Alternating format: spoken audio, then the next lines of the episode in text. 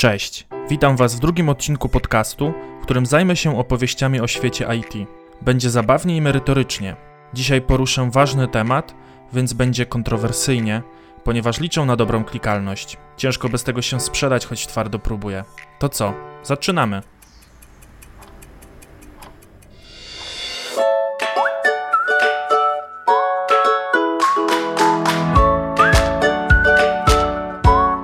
IT Kwadrans prowadzi Krystian Brożek.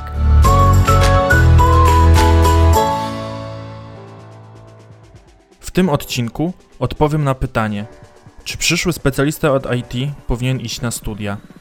Jak zwykle będzie zabawnie, merytorycznie, staniesz się bardziej świadomy, wyjdziesz ze swojej strefy komfortu, bla bla bla. Boże, kto tu pisał? Jakaś szmira. Dobra, to będzie tak. Przedstawię ci dwie sympatyczne siostry, dowiesz się, kto wbił złote druty i poznasz moje zwierzątko.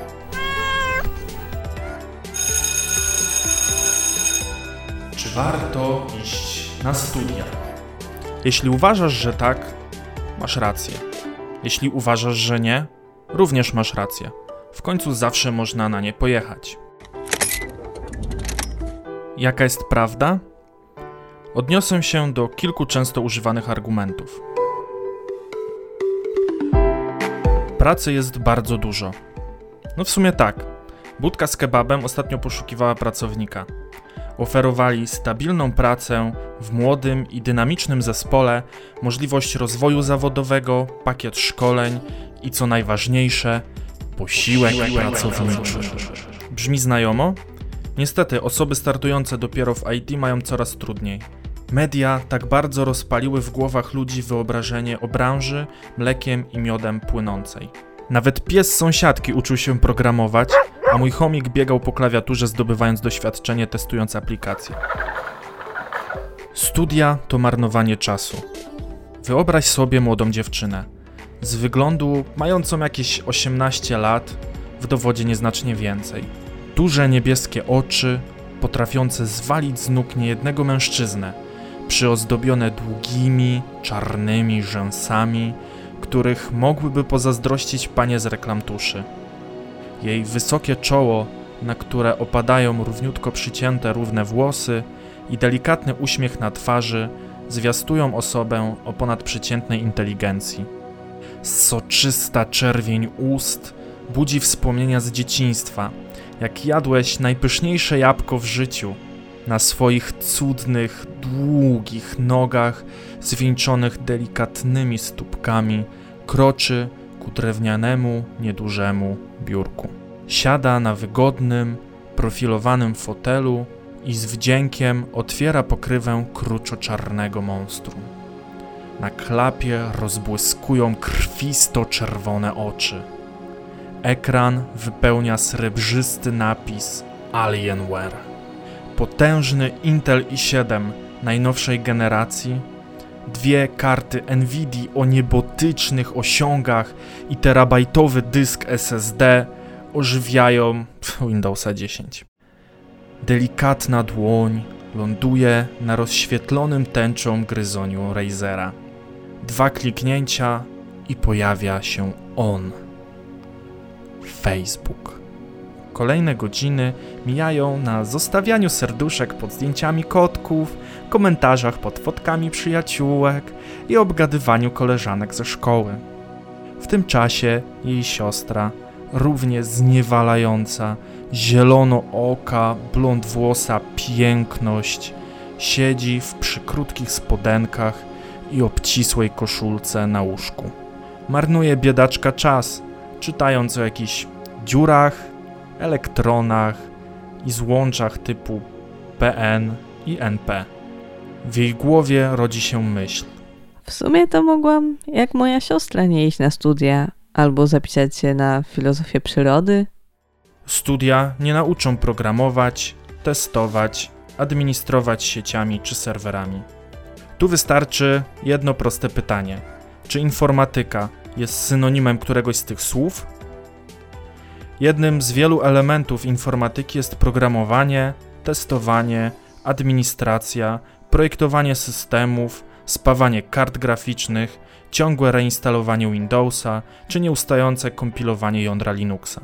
Uczysz się wszystkiego po trochę. To jest super. Halo? Czy ktoś urwał mi od internetu? Nie, to pewnie babcia zaczęła szurać kapciami, albo całe osiedle ściąga najnowsze demo Fify. Niewielu samouków zdaje sobie sprawę, że w takich sytuacjach pakiety danych znajdą inną drogę, ponieważ każdy punkt sieci jest równorzędny. To właśnie też na studiach dowiesz się, że pierwszy tranzystor był bardzo duży i będziesz mógł połączyć kilka mikrochipów, tworząc prostą maszynę liczącą. Albo spróbujesz różnych paradygmatów programowania i poznasz wiele języków i nauczysz się rozwiązywać problemy na milion sposobów. Poznasz każdy system operacyjny i na większości z nich będziesz potrafił w ogóle coś postawić.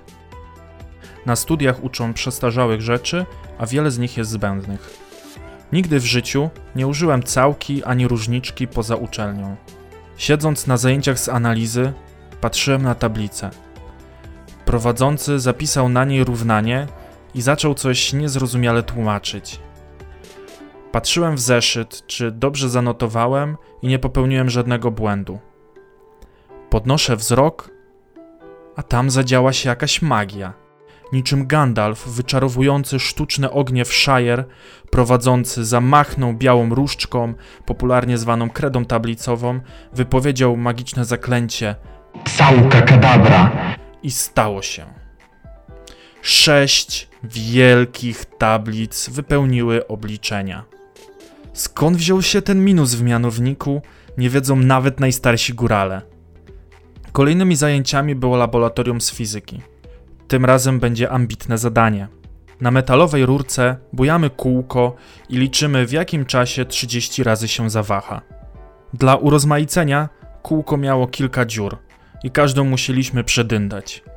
Raz, dwa, trzy, pięć, cholera. Kurde, pomyliłem się znowu od nowa. Na szczęście koleżanka została bohaterem w moim domu. Chodziłem do niej, a ona pomagała mi przygotować sprawozdania.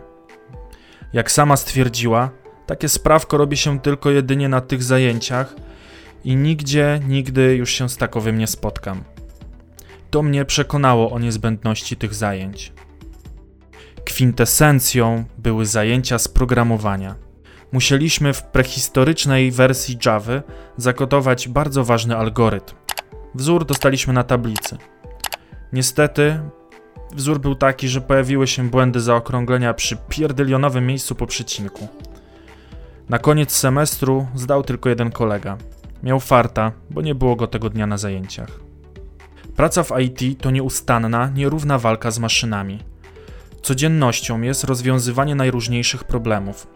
Ćwiczenie z pozoru niepotrzebnych rzeczy nauczyło mnie kombinowania i podejścia do problemu na milion różnych sposobów. Jeśli myślisz, że pierwsze wydanie Java jest przestarzałe, to co ma powiedzieć mój kolega pracujący w RPG? Pierwsze wersje tego języka były używane jeszcze na kartach perforowanych. Dopiero kilkadziesiąt lat później wymyślono paradygmat obiektowy, który jest obecnie używany w Javie, C++, C Sharpie i innych nowoczesnych językach. Nauka tych zbędnych przedmiotów dała mi świadomość. Dzięki temu, tworząc program, wiem, co dzieje się pod spodem. Znając budowę oraz zachowanie sieci, jestem w stanie przewidzieć, jakie błędy mogą powstać i mogę im zapobiec. Umiem zoptymalizować zapytania SQL-owe, bo orientuję się, jak baza danych zachowuje się pod spodem, aż do poziomu zapisu danych na dysku. Wiele procesów zachodzących fizycznie w komputerze musiałem obliczyć. Zaimplementowałem multum algorytmów symulujących pracę każdego elementu komputera, aż do przechodzenia pojedynczych elektronów na takt procesora i rozwiązujących różne problemy, co daje mi szersze pole działania, bo wiem dlaczego i jak coś się dzieje. Czy wykorzystałem to kiedyś w pracy? Bezpośrednio nigdy, ale wielokrotnie korzystałem z tej wiedzy, często nawet nieświadomie.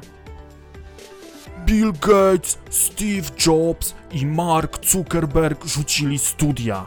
Do tego grona można dołączyć również Walta Disneya, który nie ukończył nawet szkoły średniej. Pracodawcy zarzucali mu nawet niedostateczne zdolności rysunkowe, brak wyobraźni i dobrych pomysłów. Coco Chanel również nie ukończyła studiów, a zrewolucjonizowała damską modę poprzez lansowanie ubrań o prostych sportowych fasonach. Nie przeszkodziło jej to też w trafieniu na listę 100 najbardziej wpływowych osób XX wieku magazynu Time. Wróćmy jednak do IT i prześledźmy historię komputera. IT Quadrans. Charles Babbage ukończył uniwersytet w Cambridge w 1817 roku. Był konstruktorem mechanicznych maszyn liczących. Został później nazwany ojcem informatyki. To do jego prac odniosła się Lady Ada Lovelace, uznana później za pierwszego programistę. Studia doktoranckie z zakresu fizyki teoretycznej ukończył w 1930 roku John Atanasow. Był synem bułgarskiego emigranta i nauczycielki matematyki. Pewnego dnia, wściekły, że wieloletnie przemyślenia nie dają oczekiwanego rezultatu, wsiadł do samochodu i kompletnie bez żadnego celu przejechał kilkaset kilometrów. Złość, zmęczenie i nagłe rozluźnienie podczas odpoczynku w przydrożnej knajpie olśniły go. W 1939 roku, już jako profesor, zatrudnił swojego utalentowanego studenta Clifforda Berry'ego. To oni jako pierwsi zbudowali działający prototyp elektronicznego komputera. Mimo tego, że ta maszyna pracowała bardzo wolno i wymagała stałego nadzoru człowieka, była jednak około tysiąc razy szybsza od stosowanych wówczas urządzeń mechanicznych, a zarazem pierwszym działającym elektronicznym prototypem specjalizowanego komputera. Pierwszą maszyną mająca cechy komputera był ENIAC. Elektroniczny, super szybki i programowalny, mógł korzystać z instrukcji warunkowych i kwalifikował się jako kompletny w sensie Turinga – co znaczyło, że przynajmniej teoretycznie mógł rozwiązać każde zadanie. W listopadzie 1945 roku jego budowę ukończyli Prosper Eckert i John Mauchly, którzy o dziwo również ukończyli studia, a jeden z nich uzyskał nawet tytuł profesora. Lampy próżniowe były bardzo kosztowne i cechowały się sporą awaryjnością. Powodowało to, że komputery były drogie, a do ich pracy potrzeba było kilka osób. Dodatkowo były wielkości szafy mojej byłej. John Bardeen wraz z Walterem Bretainem wbili złote elektrody w płytkę Germanu i tak w skrócie powstał tranzystor. Następnie William Shockley przerobił to na kanapkę, uzyskując w ten sposób tranzystor złączowy. Wszyscy trzej mieli wtedy wyższe wykształcenie i otrzymali za ten wynalazek Nagrodę Nobla w 1956 roku. Dalej mamy historię płytki drukowanej, komputera osobistego, ARPANETu, www itd. Prawie wszystkie osoby, które brały w tym udział, miały tytuł doktora. Przejdźmy jednak do naszych czasów. Pewnego słonecznego, choć całkiem możliwe, że deszczowego dnia, młody fan Nikola Tesli złożył podanie na studia doktoranckie na MIT. Zostało ono odrzucone. Na szczęście tego błędu nie popełnił Uniwersytet Stanforda, co pozwoliło młodemu Page'owi rozpocząć studia doktoranckie. Jesienią 1995 roku w ramach przygotowań do studiów doktoranckich uczestniczył w jednodniowym zwiedzaniu San Francisco. Jego przewodnikiem był znajdujący się na drugim roku młody doktorant Sergey Brin.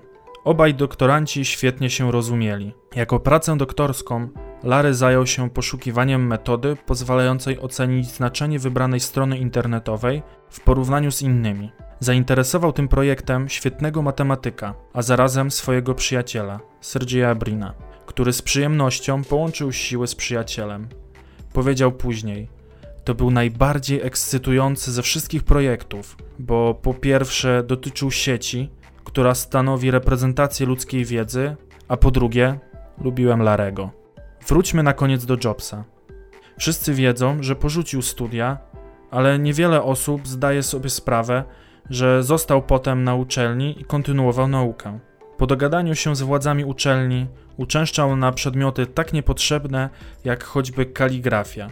10 lat później zaowocowało to powstaniem pierwszego komputera z piękną typografią, a nie zielonymi, brzydkimi literami wyświetlanymi na ekranie, jak to miało miejsce wcześniej. Wspomina o tym w genialnym i bardzo inspirującym przemówieniu na Uniwersytecie Stanforda w 2005 roku. Gorąco polecam je obejrzeć i to nie dlatego, że trwa akurat kwadrans. Pamiętaj, nigdy nie wiesz, kiedy wiedza wyniesiona ze studiów ci się przyda. Nawet jeśli nigdy, to znacząco rozwinie Twoje postrzeganie świata i dowiesz się rzeczy, o których nigdy nie miałeś pojęcia. Nawet jeśli nie, to w końcu lepiej mieć dyplom ukończenia studiów niż go nie mieć. Chociażby dlatego, że do większości projektów dofinansowanych przez Unię Europejską wymagane jest wyższe wykształcenie. Dzięki za wspólnie spędzony IT kwadrans. Mam nadzieję, że rozwiałem Twoje wątpliwości co do sensowności studiów. Oczywiście praktyka jest bardzo ważna, ale podstawa teoretyczna może znacznie przyspieszyć zdobywanie wiedzy i znacznie ułatwić przerzucanie się z technologii na technologię. Jest to ważne w świecie IT, chociażby dlatego, że w ciągu roku powstaje więcej frameworków JavaScriptu niż jestem w stanie wypić butelek piwa. Kompromisem między studiami a pracą zawodową są studia zaoczne lub wieczorowe, więc od koloru do wyboru. Dziękuję za wszystkie pozytywne słowa po pierwszym odcinku. Na szczęście nie było nic negatywnego. I dobrze, bo usiadłbym w kącie, zamknął się w sobie i zapłakał w sobie, w Krystianie. Jeśli masz jakieś pytania, to zostaw je w komentarzu pod tym odcinkiem, a chętnie na nie odpowiem. Bardzo lubię pytania, tak jak blondynki w niebieskim. Mówił Krystian Brożek. Do usłyszenia za tydzień. Cześć.